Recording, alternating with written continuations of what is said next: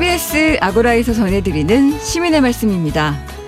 시민의 말씀은 문자나 TBS 모바일 앱을 통해 시민들께서 보내주신 의미 있는 댓글을 모아 전해드리는 시간인데요. 이번 주 소개해드릴 프로그램은 평일 오전 9시부터 10시까지 방송되는 시사 경제 프로그램, 바로 경제발전소 박연미입니다. 라는 프로그램입니다. 코로나 이후 급격하게 경제 뉴스에 대한 시민들의 관심도가 높아지면서 지난 분기편 때 새롭게 편성된 프로그램인데요.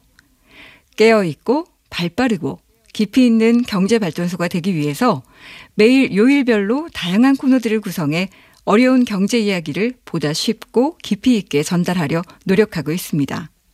경제 현상의 배경 지식을 알기 쉽게 전해주는 눈높이 공부방, 고단한 서민 삶을 다루는 민생 경제 현장, 부동산 자산 관리 방법을 알아보는 의식주 연구실 등 다양한 코너들이 있는데요.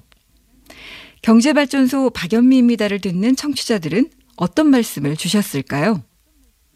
9194님은 덕분에 경제 전반에 대해 알게 돼서 좋습니다.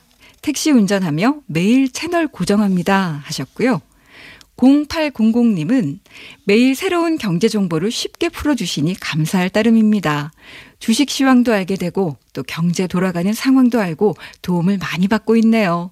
묻지도 따지지도 않습니다. 아침엔 경제발전소 박연미입니다. 해주셨습니다. 그리고 4534님은 경제를 그야말로 시민들의 눈높이에서 가르쳐 주시네요. 쉽게 다가오는 경제 상식들 너무나 감사합니다. 매일 발전하는 방송 감사합니다. 해주셨고요. 또 아이디 대식구님은 어쩜 이렇게 설명을 잘 하실까요? 진행자의 귀에 쏙쏙 들어오는 목소리도 또 찰떡 같은 비유도 최고입니다. 이렇게 보내주셨습니다. 이렇게 긍정적인 의견들을 상당히 많이 보내주셨는데요. 반면 프로그램에 대한 개선을 위한 의견도 나눠주셨습니다. 4447님, 이 시간 경제 이야기를 들으려고 매일 출첵하고 있는데요.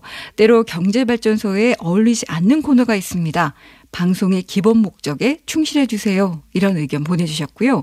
3861님은 겉핥기식의 정보 전달이 아니라 구체적인 정보 전달 그리고 서민 생활에 좀 더 실질적으로 도움이 되는 정보를 선별해서 전달해 주면 좋겠습니다. 하셨습니다.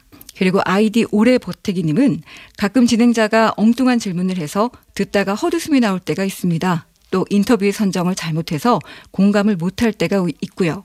프로그램 제작에 좀 더 신경을 써주시면 좋겠습니다. 이런 의견 보내주셨고요. 2268님은 시간이 부족해서인지 갈수록 말이 너무 빨라지시네요. 방송에서 필요 없는 잡담을 줄이시면 더 좋겠습니다. 이런 솔직한 의견들 보내주셨습니다.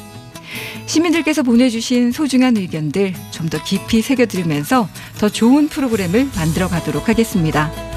앞으로도 시민의 말씀은 각 프로그램마다 시민들께서 보내주시는 소중한 의견들 잘 모아서 전해드리겠습니다. 많은 청취와 다양한 의견 보내주시기 바랍니다. 지금까지 시민의 말씀이었습니다.